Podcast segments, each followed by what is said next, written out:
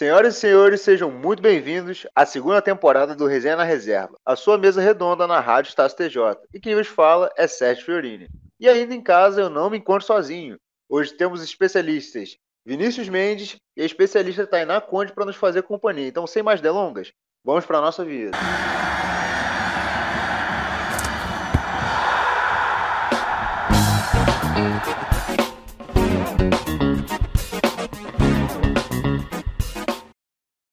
Resenha na Reserva começando e hoje para falar sobre futebol e futebol no Brasil. Mas dois assuntos diferentes. A gente vai falar sobre Copa América e também vamos falar sobre Brasileirão. Mas antes de qualquer coisa, aquela primeira pergunta básica. Vinicião, tudo bem? Tudo suave? Fala rapaziada, tudo tranquilo? Muito animado aí, obrigado pelo convite para participar. E é isso aí, vamos lá que hoje tem muito assunto bom. Ah, que isso, cara, tamo junto. Você já é de casa. E quem é de casa também é Tainá. Tainá, tudo suave? Boa tarde, bom dia, boa noite. Não sei, cara, se tá ouvindo isso. Tô muito feliz também de estar aqui com vocês. Primeira vez que eu tô com o Vinícius. E vamos lá. É isso aí, primeira vez dessa dupla. E para falar de um assunto que chocou bastante nessa semana especificamente. E já vai ter repercussão na próxima, logo já já. Porque chegou a Copa América aqui no Brasil. A Copa América ia ser na Argentina e o governo argentino negou muito por causa das questões do Covid, e aí a segunda opção foi o Brasil, que aceitou prontamente, em questão de minutos. Bom, a minha pergunta vai ser básica. Eu quero saber o que vocês acham disso. Qual a opinião de vocês acerca da Copa América no Brasil, tendo em vista né, o, o contexto que a gente tem vivido exatamente pelo Covid, político e tudo mais. Vinicião, pode começar. Então, Sérgio, eu acho que não é o momento, apesar de ser uma competição grande. Todos os amantes de futebol querem assistir, assim como eu, mas a gente tem que ser realista, cara. Porque esse ano, então, chegou a, a ter números piores do que o ano passado, né? Que surgiu essa, esse vírus. Então, eu acredito que, apesar de todo mundo querer assistir, esse não é o momento. Muitas pessoas usam como argumento, porque está havendo outras competições, Libertadores. Acredito que não seja o momento para nenhuma competição futebol. A gente tem que ser realista e admitir que não é o momento certo, porque os números têm piorado desde o ano passado. Eu acredito que se com um protocolo bom, a gente consegue fazer alguns estaduais, Campeonato Brasileiro, mas a Copa América envolve muito mais do que isso, traz jogadores de outro lado do mundo para cá, então eu acredito que não seja o momento certo para isso. Boa, e a gente vai entrar um pouco melhor nesse assunto aí das outras competições. Mas antes, deixa eu perguntar para a Tainá. Tainá, o que, que você me conta dessa situação? Então, Sérgio, é um assunto polêmico, né? Eu concordo com meu amigo Vinícius, eu também sou contra. Não vejo a menor necessidade de realizar uma Copa América no momento atual. Né? Se a Colômbia e a Argentina, que eram os países sedes aí, rejeitaram a Copa América, a gente tem também como exemplo o Japão, né? Porque o Japão ele adiou as Olimpíadas por um ano. Então você vê que todos os países estão seguindo direitinho o protocolo. E aí você me vem com o Brasil, no meio de um colapso na saúde, né? Pega essa responsabilidade de um evento que vai começar agora, praticamente, um país que não tem preparo nenhum. Né? Eu vou tentar não entrar assim em questões de crise política, de CPI, né, que está rolando, mas assim, o ritmo de vacinação ainda é muito lento. As mortes, elas não param um minuto. Tem uma galera até que tá falando, ai, mas a pandemia tá um pouco mais tranquila. Não tá mais tranquila. Só você abrir qualquer rede de comunicação aí, gente, um jornal, qualquer coisa que você vai ver que não tá tranquilo, sabe? E não tem como as pessoas quererem convencer que o Brasil tá preparado para organizar um evento como esse, sabe? E outra coisa, vale lembrar que essas vacinas, elas são pro primeiro Covid-19, né? Não é para essas novas variantes aí que tem surgido. Você vem com uma Copa América com um país que tem essa fragilidade, atraindo turista, jogador do mundo inteiro, delegação, jornalista, aglomeração em hotéis, a gente sabe que tem os hotéis também. Então, assim, eles até queriam, inclusive, colocar público na final. Só que eu vi hoje, eu acho que já estava até por alto, mas acho que hoje teve realmente a confirmação, né, de que a final vai ser aqui no Maracanã. E o nosso prefeito Eduardo Paes ele já tinha falado que ia continuar valendo aquela regra de sem público nos estádios. Então, assim, pelo menos nisso nós vencemos. Mas fluxo de pessoa, é, quanto maior esse fluxo, mais contágio. Então, assim, eu sou contra. Cara, eu, concordo com vocês dois, assim, totalmente. Eu tava vendo algumas reportagens sobre. E, e aí a gente vai entrar nesse campo das outras competições, né? Se faz um sentido. É, só uma informação, a gente está gravando na quinta-feira, no dia 3 e no dia 4, amanhã, na sexta-feira, vai ter um, o Brasil e Equador para as classificatórias da Copa do Mundo. Aí olha só que dado interessante. O Brasil tem 24 convocados. Esses convocados vêm de 10 cidades diferentes, de 6 países diferentes. O Equador tem 31 convocados de 24 cidades diferentes, de 14 países diferentes. É isso que a Copa América vai trazer. É, e aí eu quero perguntar para vocês assim, o, Vinícius já falou, vou até passar a bola para ele, mas assim, é válido esse argumento que estão falando? Ah, tá tendo Brasileirão. Ah, tá tendo Copa do Brasil, teve estadual. Na primeira rodada do Brasileiro, por exemplo, tiveram 10 jogos, 10 jogos equivalente a 20 viagens. Cada time tem 50 pessoas, o que dá mais ou menos 500 pessoas numa semana rodando. Então, assim, é, vocês acham que esse argumento de tipo, se pode, o Brasileirão também pode, deve poder, né? Inicial, já que você até citou isso, fala mais um pouco pra gente sobre isso aí. Então, acredito que esse argumento não é válido, né? Até porque é, é muito mais do que só ir e jogar futebol. Cara, tem viagens, é, aglomeração em hotéis, e isso, é, no papel tem um protocolo, né? Mas a gente sabe que isso não é seguido é, na prática. Então, acredito que por esse, esses fatores, né, de trazer muitos jogadores de outros lugares do mundo, acho que não seria uma boa ideia. E por isso mesmo, cara. Por causa que tem um protocolo que não é seguido na à risca acredito que seja algo teórico que não seja bem feito na prática, esse protocolo. Isso é fato, cara. Sabe por quê? É, existiu o mesmo protocolo no estadual, por exemplo, né? E, e, quando o São Paulo ganhou lá, lá no, em São Paulo, né? Cara, o Morumbi ficou lotado no lado de fora. E aí, assim, qual é a diferença, né? Mas enfim, Tainá, fala você aí. Você é especialista, não eu. O que, que você acha desse assunto aí? Vamos lá parece que ficou meio proibido, né? Você ser contrário à Copa América e assistir jogos de outras competições. A galera está sendo considerada hipócrita. Mas para poder a gente ter essa opinião, a gente precisa entender toda a logística. Eu acredito que, na teoria, de fato, nenhum campeonato devia estar acontecendo, né? Já é um risco razoável aí para o futebol entre os clubes, aqui no caso dos estaduais, né, Brasileirão, porque se ainda existe um, um vírus, existe um risco. Até aí, ok. Mas a gente precisa entender a logística de sediar uma Copa América, sabe? Não é um clube indo ali no Equador jogar uma Libertadores. É, são delegações de vários países vindo para cá, como o Vinícius falou, né? Tem aglomeração. É, é um lugar que não está sabendo nem lidar com o vírus aqui. O Brasil está tendo uma crise para a gente lidar com o que a gente tem agora, sabe? Imagina você trazer um torneio internacional que não é da nossa responsabilidade, né? Porque não era para ser aqui. Eu acho que isso acaba virando uma irresponsabilidade, né? Você comparar um evento dessa dimensão com o estadual, desculpa até o termo, mas isso é muito cara de pau, né? Porque o estadual ele sustenta milhares de jogadores. Eles ganham um salário aí como qualquer trabalhador, qualquer pessoa. Os clubes eles precisam disso para sobreviver, né? Eles jogam justamente porque precisam do dinheiro que cada jogo, que cada jogo gera. E, e, mesmo assim, sem bilheteria, tem muito clube quebrando, né? A gente sabe que tem clube aí que está se virando nos 30, optando por vender é, ingresso virtual, fazendo campanha para arrecadar, melhorar as receitas. E aí eu te pergunto, qual é a justificativa para a Copa América agora? A Copa América sustenta quem? Sabe, precisa ter essa pressa, não pode adiar por um tempo. E como a gente estava falando até um pouquinho sobre o Brasileirão, né? A final vai ser no Maracanã, então ele vai ser fechado por um tempo para ser arrumado para essa ocasião. Então você tem mais deslocamento ainda, porque interfere diretamente no calendário do Brasileirão. Cara, isso daí é, é impressionante, né? Como fica tudo. É, assim, parece. Cara, vou usar um exemplo meu. Parece eu quando entrei no coletivo. Eu queria fazer todas as coisas de uma vez só. E aí acabava que tudo ficava em cima de tudo, né? Então, assim, vai ficar o Brasileirão em cima da Copa América, em cima da Libertadores, em cima da Copa do Brasil. Cara, simplesmente loucura, cara. Eu também tô junto com vocês, eu acho que é insano. E eu acho que assim, a gente está até pensando muito em delegação, né, nos jogadores e tudo. Mas também, acho que a Tainá até falou, né, tem tudo que envolve também. Os jornalistas do mundo inteiro vão ter que vir para cá. né? Para falar sobre a Copa América. Então, assim, você está criando um evento de uma magnitude muito gigante e eu vi um infectologista falando isso. É, o protocolo, se a gente for ler, é bom, é eficiente.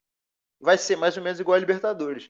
Mas o maior problema é que assim, você está dando uma sensação de normalidade num momento que não é tão normal. Né? Mas, enfim, demos nossa opinião aqui sobre a Copa América e só batendo esse papo de hipocrisia, quando teve as discussões sobre o Brasileirão se devia voltar, o Resenha prontamente falou e a gente foi contra também, mas é, vem acontecendo, né? E por falar em Brasileirão, o Brasileirão começou, né? Já teve a primeira rodada. Quando você estiver ouvindo, já vai ter tido a segunda rodada e a gente vai discutir um pouquinho sobre quem é o favorito, quem está correndo por fora. Tainá, me ajuda nessa aí. Eu, eu, vou admitir, tá? Eu não sou de acompanhar tanto o Brasileirão, não. Principalmente porque talvez o meu time esteja na Série B, né? Tainá me entende. Mas, Tainá, conta pra mim assim, quem são os favoritos dessa Ri não, hein? Quem são os favoritos dessa competição aí?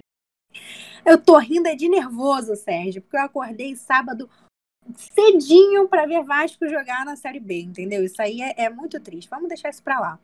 É, eu falo que, como jornalista, a gente precisa ser imparcial, né? Por mais que seja um time que eu não tenho a mínima simpatia, eu acho que nesse Brasileirão vai ser aí uma disputa para quem vai para a final com o Flamengo.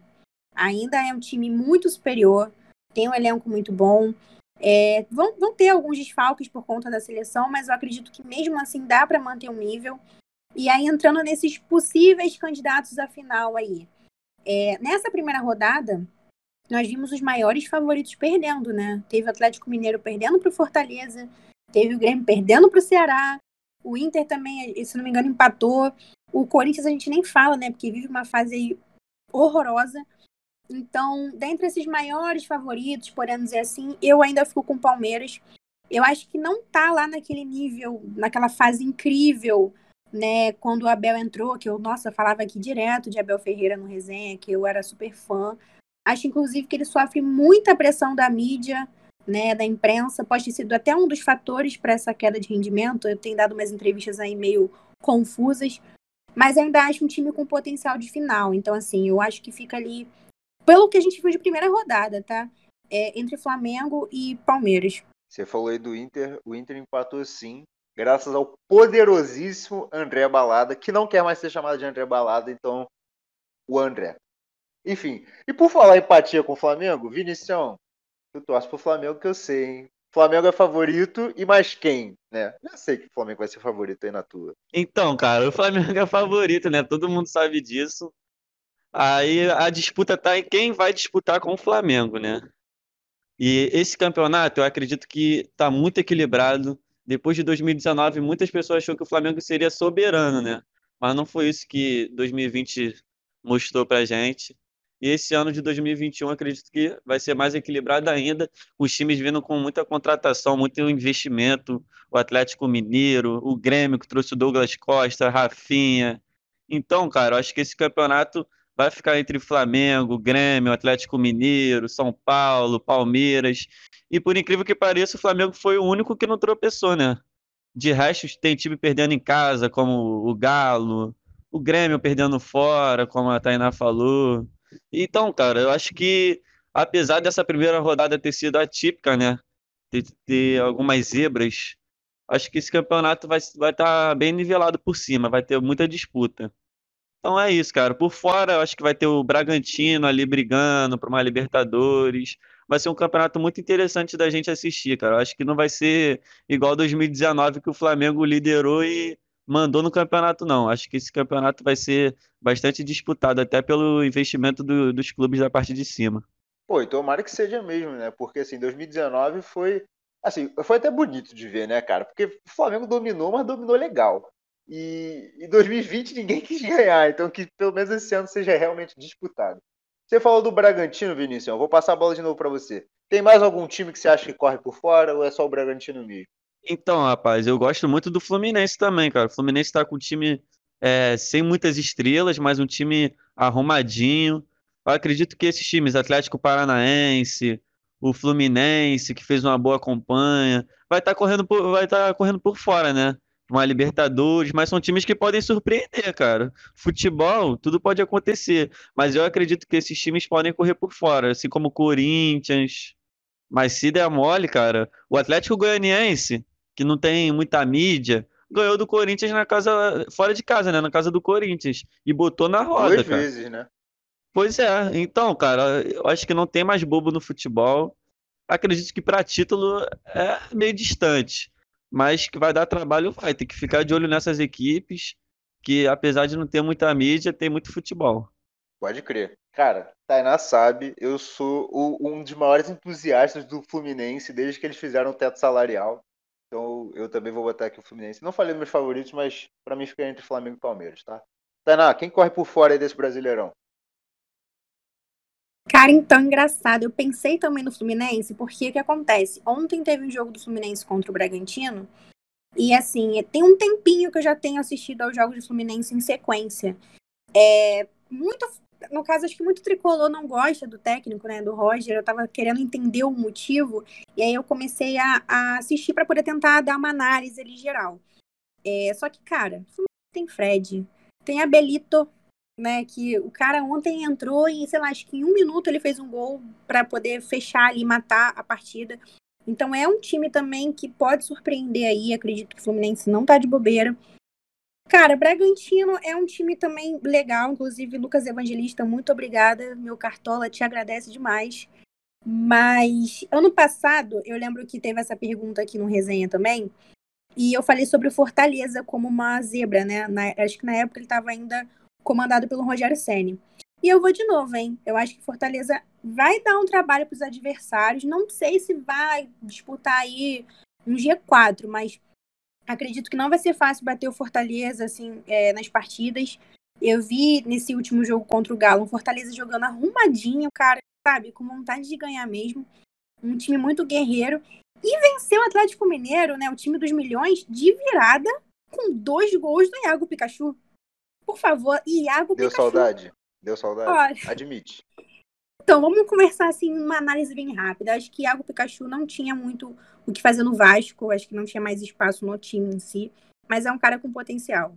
Acho que lá no Fortaleza vai vai voar, viu? Sabe o então, que eu então, acho? Diga-me. Salário faz diferença, né? Mas enfim. Olha, o, o ah. Vasco agora adotou essa questão, né, de até do teto salarial, texto, é, essa questão também de produtividade, contrato por produtividade. Então, depois que teve essa questão, e ó, não vem falar que Vasco não tá pagando salário, não, porque a gente agora tem Alexandre Pássaro, que paga salário em dia junto com o Salgado, tá? E aí, depois que começou a pagar o salário em dia, o time caiu. Então, assim, ninguém tá entendendo mais nada. Ninguém sabe como é que funciona a questão do Vasco aí. Mas eu acho que era mais a questão de espaço mesmo. No, lá no Vasco, o Iago Castro já não tinha mais o que fazer. É, batiam muito também nele nessa questão da torcida. É, ficava muito em cima dele, eu lembro. E isso acaba dando um certo desgaste no jogador. Porque a gente tem que entender que não é só o trabalho feito em campo, né? Tem o extra-campo também. Então, quando a torcida fica implicando muito, fica aquela coisa toda, acho que a, a pessoa acaba dando uma desanimada. Mas eu acredito que vai voar no Fortaleza e é um, dos times aí que vai dar muito trabalho ainda para os clubes grandes, viu? Como diria o choque de cultura, achou que não ia ter Vasco? Achou errado, otário. Ah, tá maluco, só não pode ter Botafogo. Mas, ó, concordo, Fortaleza é timaço, hein? É assim, timaço para incomodar, né? É, o time que eu, eu, gosto muito de ver, eu sou muito apaixonado pela história, se eu não fosse vascaíno, não que eu seja, mas eu torceria para esse time do Nordeste, que é o Bahia, cara o Bahia tá vindo forte. O Bahia fez a Copa, a Copa do Nordeste, não. Acho que é a Copa do Nordeste, né? Já teve. Eu me perco nos campeonatos brasileiros, são muitos, cara. Mas fez o campeonato estadual fenomenal. Começou bem também o, o brasileiro. E vem mostrando já há um tempo, né? Um, um trabalho promissor. Então, eu boto o Bahia aqui como time chato. Tipo, eu não acho que vai fazer Libertadores, mas eu acho que todo jogo contra o Bahia vai ser um jogo chato, enjoado. Todos os técnicos vão ter que pensar como foi no ano passado. É, mas eu, eu, assim, correndo por fora, eu boto muito Fluminense e talvez o Goianiense também, que vocês falaram, tá? Bom, gente, já deu nosso horário, beleza? Falamos então sobre a Copa América, falamos um pouco sobre os favoritos brasileiros, falamos do Vasco, tem que falar do Vasco, pô. O gigante da colina, e como eu já disse, não pode falar do Botafogo. Mas pode, sabe o quê? Dar o comentário final. Vinicius, manda o um comentário final aí pra gente. Então, galera, como eu sempre falo aqui, né, desde o meu primeiro programa, vamos se cuidar, acompanhar de casa os esportes, porque sempre tem aglomeração, né? Jogo, o pessoal quer assistir na rua, mas vamos se cuidar e vamos acompanhar que vai ter muito jogo, que hoje, que hoje ó, esses dias teve a, o sorteio da Libertadores, vai ter Galo e Boca, Flamengo Defesa e Justiça. Então, vai ter só, só jogão pra gente acompanhar. Então é isso aí, vamos lá, que na próxima a gente tá aí para comentar mais. Valeu. Vinicius, rapidão. Posso te fazer aqui um convite já pra gente falar da Libertadores quando tiver, porque eu acho que vai ser jogaço, hein? Claro, tô dentro, tô acompanhando, sem perder um jogo. Só ah, vamos. Então, então tá fechado, encadeado. Tainá, qual é o seu comentário final? E você também tá convidada, tá, pra Libertadores. Antes você vai reclamar comigo. Nada, que isso. Falo sobre qualquer coisa, vambora. É, inclusive, você ouviu primeiro aqui, tá? Boca Juniors finalista da Libertadores apenas. Mas, ó, galera, é isso. Vamos se cuidar realmente. E aquele comentário que eu faço em todos os programas. Entra lá no perfil do coletivo, arroba coletivo TJ, entendeu? Lá no Instagram, faça seu comentário, deixe seu feedback pra gente, porque é muito importante a gente saber o que, que vocês acham do programa, né? E é isso aí, galera. Tá certo, então. Gente, muito obrigado para quem ouviu até aqui. Até uma próxima. Como o Tainá falou, arroba coletivo TJ é onde você deixa a sua sugestão, onde você deixa seu protesto, você botafoguense. Fala assim, quem é esse cara aí que fala mal do meu fogão? Grande fogão, tá? Tamo junto. Beijão no coração e até uma próxima. Tchau, tchau. Locução: Sérgio Fiorini, Tainá Conde, Vinícius Mendes. Produção: Sérgio Fiorini e Vitória Lima. Edição de áudio: Sérgio Fiorini. Direção geral: Vitória Lima. Coordenação Agência Experimental de Jornalismo, Gustavo Barbosa. Coordenação Acadêmica, Gisele Barreto.